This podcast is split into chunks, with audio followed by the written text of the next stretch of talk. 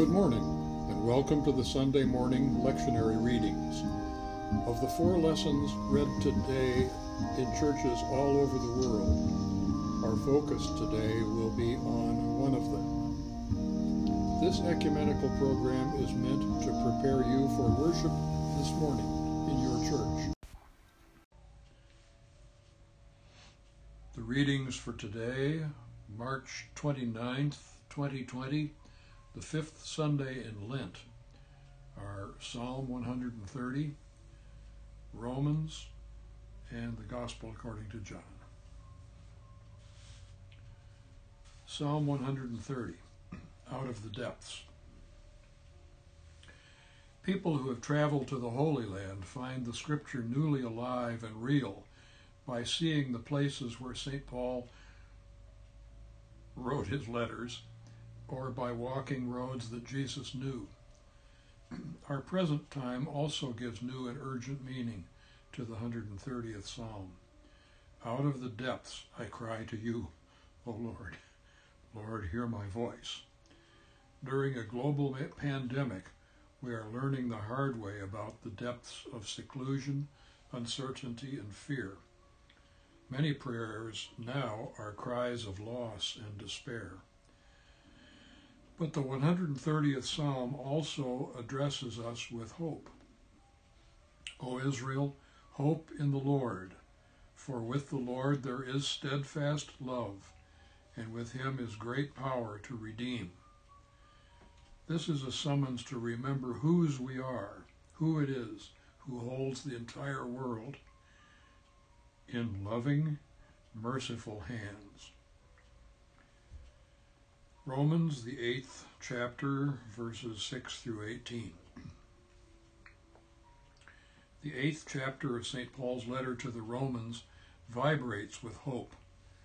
At a time when Christians were suffering terrible persecution, Paul writes that the sufferings of this present time are not worth comparing to the glory about to be revealed to us. Paul looked forward eagerly to the new life of resurrection in Christ.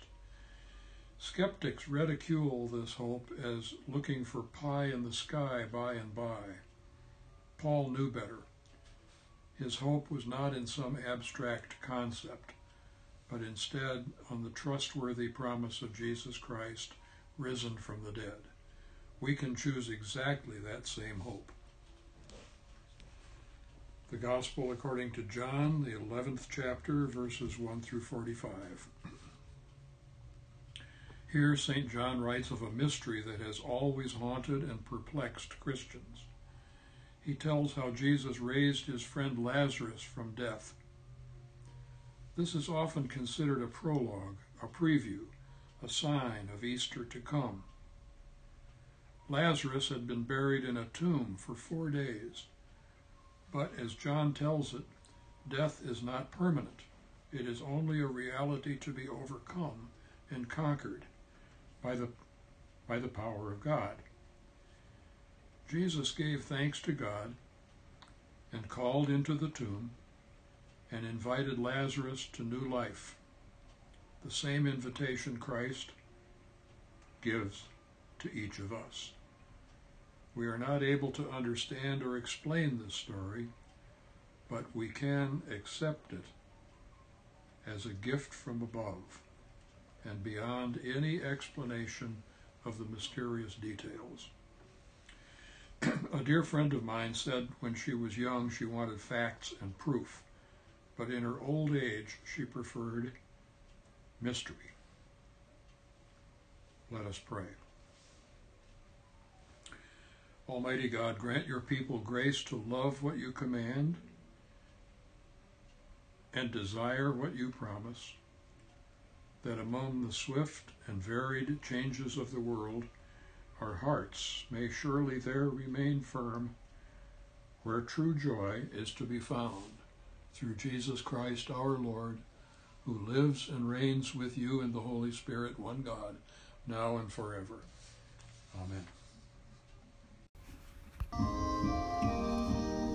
You've been listening to the Sunday morning readings, an ecumenical program of preparation for morning worship. I'm Daniel L. Johnson, a minister of the United Church of Christ. Thank you for listening, and God bless you and your congregation today and always.